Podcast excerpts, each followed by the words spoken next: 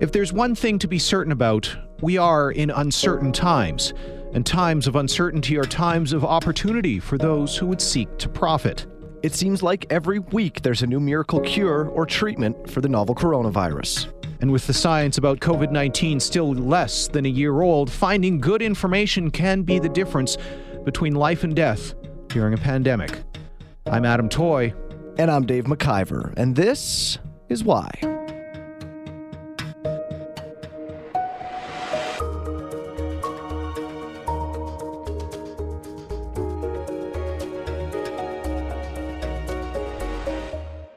Knowledge itself is power. Those words are from Sir Francis Bacon, dating back to the 16th century. And some 400 years later, those words ring especially true during this pandemic. Knowing what to do when facing a new viral threat is having the power to protect and prevent catching the virus. But in the era of instant worldwide communication for just about everyone, the sheer amount of bad information around the coronavirus out there is, well, jaw dropping, especially when that bad information is being spread by very influential people. Supposing we hit the body with a tremendous, uh, whether it's ultraviolet or just very powerful light, and I think you said that hasn't been checked, but you're going to test it. And then I said, supposing you brought the light inside the body, you can, which you can do either through the skin or uh, in some other way. And I think you said you're going to test that too. Sounds interesting. Right, and then I see the disinfectant where it knocks it out in a minute, one minute. And is there a way we can do something like that uh, by injection inside or or almost a cleaning? Because you see it gets on the lungs and it does a tremendous number of the lungs. So it'd be interesting to check that. That's U.S. President Donald Trump in April, suggesting that light therapy or injection of disinfectant could be used to kill COVID 19. He's gone on to advocate for lots of other experimental and since disproved treatments, ignoring what the science is actually saying. And if the President of the United States, who has access to all of the latest research and data, can make incorrect claims about COVID 19 and possible treatments, What's a person without access to that information to do? Timothy Caulfield is the Canada Research Chair in Health Law and Policy. And uh, for those avid Netflix users, might recognize the name from a user's guide to cheating death. And he joins us. Thanks for your time, Timothy. Thanks for having me on. Timothy, the, the coronavirus pandemic has been with us officially since March. It's been a number of months. Since then, the world has really focused its attention on everything COVID 19. Uh, if it's uh, you know potential cures, potential treatments, uh, causes, the way that it's spread. Um, I'm wondering. You've been a, a, a, an observer of scientific information and how it's spread in you know among the public. How, I'm wondering how that state of scientific information has changed and been affected by the coronavirus pandemic. You know, it really is a, a, an incredible time in the context of science communication. Um, you know, at the beginning of, of, of the pandemic, I was optimistic, maybe naively so, that uh, this was going to cause the public to sort of embrace science, right, and, and recognize the harm that misinformation and twisted science can do. And I think early days we saw that. We saw that. We saw really high levels of trust in our public health authorities. We saw high levels of trust in science. But holy cow, has it has it changed over the last six six seven months?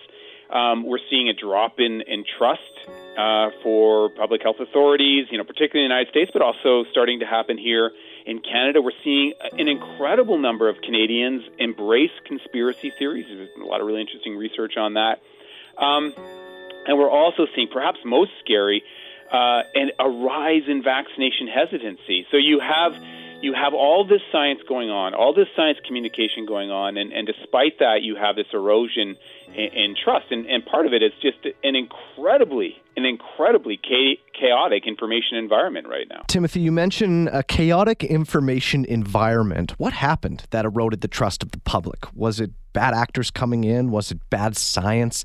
W- was it just an increase in signal and therefore noise? All the above.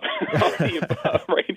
You know, it, it really it, it has been um, sort of unfortunately the the success of misinformation is a big part of it, right? You know, on social media, and there's been really interesting research that shows that. You know, if you get your information primarily from Facebook and YouTube, you're more likely to believe misinformation than if you get your news from conventional sources, right?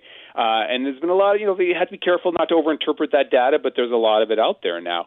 So that, you know, that's definitely part of part of the story. Uh, the other thing is the science has been so uncertain, and it remains uncertain and and there has been fear and frustration. We know that that kind of environment uh, sort of invites people to embrace conspiracy theories. People want stories, right? The narratives that sort of explain things, and that's often what conspiracy theories do. So we've seen we've seen a lot of that, but there, it also is bad actors in what's been called super spreaders. So a study that came out um, that showed recently, very recently, that showed that Donald Trump was the number one source of misinformation in the context of media and online news sources. The number one source, you know, something crazy like 38% of all bits of misinformation had some kind of link to Donald Trump. So that really shows how these prominent individ- individuals can can shape the the, the global discussion about about COVID, and it, it's really scary. Yeah, absolutely. You you talk about how science has been unsure very early on in this pandemic. For a long time, you and others, and largely society, viewed scientists as experts, as authority figures in their area of study, and to be trusted. But if an authority figure is unsure about what they know, that seems to me that introduces the opportunity for people to, to begin to doubt that authority figure. What about the role of educating people on the scientific process? Yeah, really, you know, it's, that's an excellent point. I think there's a you know, a couple things going on there. Uh, the science has been uncertain, right? So uh, there's often this this belief, and you know, I, I get it on my Twitter feed, and I get it when I talk to people when I'm giving presentations that that that somehow science is a list of facts, right? And if one of those facts is wrong, then science is wrong. That science is almost immutable, right? It doesn't change. On the contrary, right? Science is is a process. It's a tough process. Um, it's a messy process, um, and and I think people are watching science unfold now, which they don't normally do. Right? They're they're seeing the sausage being made, and they don't like what they see. They're seeing retractions, right? They're mm-hmm. seeing arguments within the scientific community. They're seeing how there's these reversals in opinions. We've seen that around masks. But that's how science happens. So I think you're right. I think part of it is part of it is we have to be more transparent about the evidence we're using. We have to be more transparent about our uncertainty. And I really do think there's also a role for educating the public, really educating all of us uh, on how science plays out.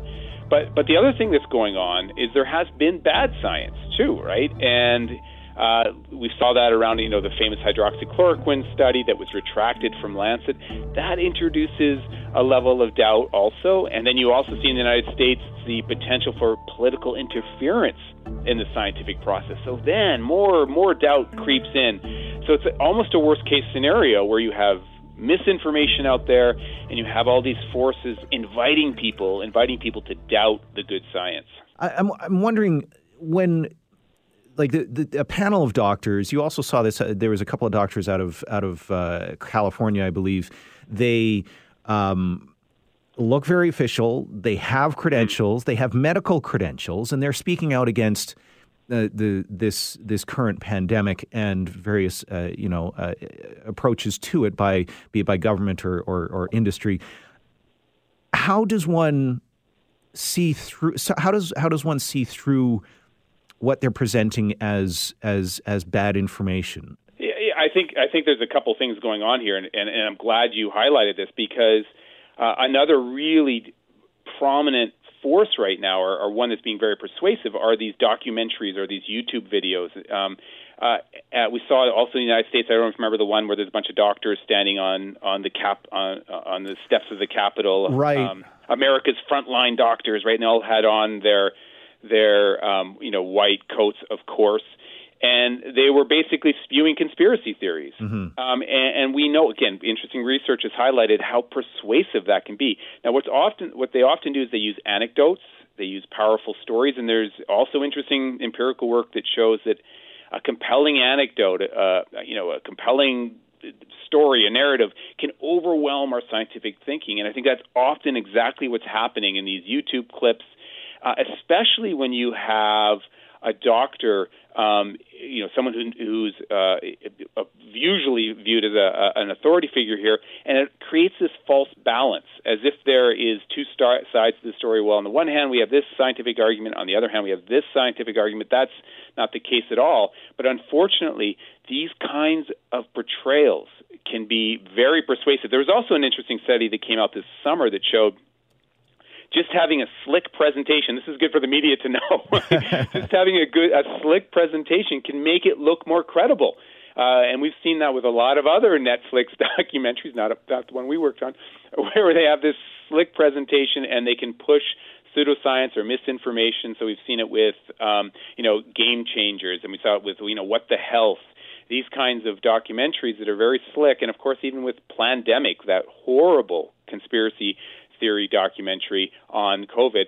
Uh, just the presentation, the use of narratives, you know, the use of what I call science exploitation, sciencey language, um, can be very persuasive, and it's having a big impact, I think, on on public perceptions. So basically, you just take a slick presentation, the use of white lab coats, and then prey on a person's visual nature and use anecdotes to play to their emotions. Am I understanding that correctly, Timothy? You're right. You're exactly right about that, and um, and and what we need to do, I think, to get the good science across is use you know similar strategies. We need good creative creative communication strategies. We need to use narratives. we need to use images. We even need to use humor in order to get across the good science. Now, I'm not saying we should fight anecdote with anecdote, but we can use the same kind of strategies to get across the good science. And you're starting to see that happen more and more. Even the World Health Organization now has these you know infographics that you can that you can share uh, uh, you know the you know debunk COVID myths, and you're starting to see a lot, you know, more videos. We we we did a video with Media Smarts where we trying to debunk things and encourage people to pause and think before they share misinformation. So you're starting to see these strategies emerge, but unfortunately, the other side, you know, whether it's anti-vaxxers or conspiracy theorists, kind of have a head start on us. I'm I'm wondering if as the number of people who get this coronavirus or know other people who've get this, gotten this coronavirus and have suffered um, any number of symptoms because of it or, or effects because of it. I'm wondering if there will kind of naturally be a sea change in opinion about this pandemic. Do you mean almost like a, a, a numbing starts to occur that it becomes almost normalized? Well, numbing and also, eh, but also maybe a countervailing force of, oh, I know somebody who was, oh, you know, stuck in in in the house for, for months on end, or, or I know somebody who whose parent died because of the coronavirus. Yeah, I, I think that that's an interesting point, and and I think that that's also one of the reasons that we see the the, the misinformation and, and people believing that this has been exaggerated because they don't know people that have been touched by it, right? They don't see it. Mm-hmm. But now, as more and more individuals are becoming infected, in fact, this is even in my own world. You know, I'm starting to know people that have been infected and known people who have died as a result of, of COVID. Uh, it does start to become more personal, and and and it'll be interesting to see what happens even with you know the you know the president of the United States is, States has tested positive. Whether that is going to impact people's perce- perception of the severity. There was a, a very interesting study that came out quite recently that found that 23% of Canadians, which is pretty high, I think, believe that um, the governments have, you know, provincial and federal have exaggerated um, this phenomenon. In the United States, I think it was 41%, so it's lower than the United States, but still quite concerning. And I think that really highlights how there's this, you know, the COVID fatigue coming in, and and people starting to get just tremendously frustrated. It's interesting you mentioned the survey of people thinking the effects of COVID 19 are exaggerated. If a vaccination needs, say, 80% of the population to take it for it to be effective on a city or countrywide basis, does that group who doubt the efficacy of a virus directly threaten society? Absolutely. I, you know, the, this misinformation, this doubt, this this erosion and trust that we're talking about, it's having, it's already had you know, a tangible impact. It's it's resulted in deaths. It's resulted in hospitalizations. It's had an adverse impact on health and science policy. It's contributed to the chaotic and information environment. But perhaps the biggest concern is the impact it's going to have on vaccine uptake. And um, the United States, the, the numbers are really grim, where you have, um, you know, well below 50% of the population saying they'll get the vaccine when it first comes out. There was a recent study that came out here in Canada that found a, uh, a, a scary drop. So in, in July, 46% of Canadians, which is still too low, I think, said they would get the vaccine when it first came out. That's dropped to only 39% of Canadians. This is an Angus Reid poll, I believe, saying that they will get the vaccine when it comes out. Yes, another proportion, I can't remember what it was, you know, low 30s say they'll get it after time, they wait and see. Mm-hmm. But still, it really reflects this erosion in trust. And, and Adam, when you lay on top of that, all the other barriers to getting a vaccine, you know, you know, convenience, a- access. Maybe you're a, a single parent and, and it's not easy for you to get one. You lay, you know, the numbers look look really scary. So, if someone catches up to you on the street or reaches out to you via social media and says, I used to think that this pandemic was a hoax, I now realize that it isn't. What can I do to educate myself further? What would your message be to that person? You know, I, tell them to go to the, the, the sources that are aggregating the science in a responsible manner. And this goes, this is going to touch back on something we just talked about. Um, so it used to be really easy to, to say go to the Public Health Authority of Canada, go to the CDC, go to the World Health Organization, go to the NHS in, in the UK. But but we have seen an erosion in, in trust in those institutions. So it, it is getting more difficult to provide this this simple response. Um, but I still think it's it's true. You know, you want to go to the entities that are looking at the body of evidence that are responsibly following the science as it evolves um, and by and large, those are, are those those are the institutions. I also say, you know, stay away from social media. Ignore anecdote and testimonials. Watch for conspiracy conspiracy theories. Um, you know, one of some of the work that we're doing at the institute is, you know, we're trying to look at what the evidence says how you can change people's minds. And the good news is you can, right? You know that debunking does work, and especially if you do it respectfully and you use, you know, those creative communication strategies. And the other thing you want to do is, you know, don't try to change the minds of those hardcore deniers. You know, they we all have them in our mm-hmm. lives. Mm-hmm. You're not going to change their minds. This is an ideological thing for them. The message should really be the general public, right? That should be the message. That's who you want to to get to. Do you expect things to get worse as we, uh, as far as the the the amount of noise uh, among scientific and information. Uh, do you expect things to get worse as uh, we continue along here, uh, and what looks like is going to be a second wave uh, through the fall and winter? Um, unfortunately, I do think it's it's it's going to get worse. Um, I think it's going to get more polarized. We're starting to see more of an ideological com- component to all of of the the misinformation. Um, you know, wearing a mask now is an ideological symbol. Who would have guessed that? You know, hydroxychloroquine is now an ideological symbol. Who would have guessed that? So we're starting to see more more of that um, happening.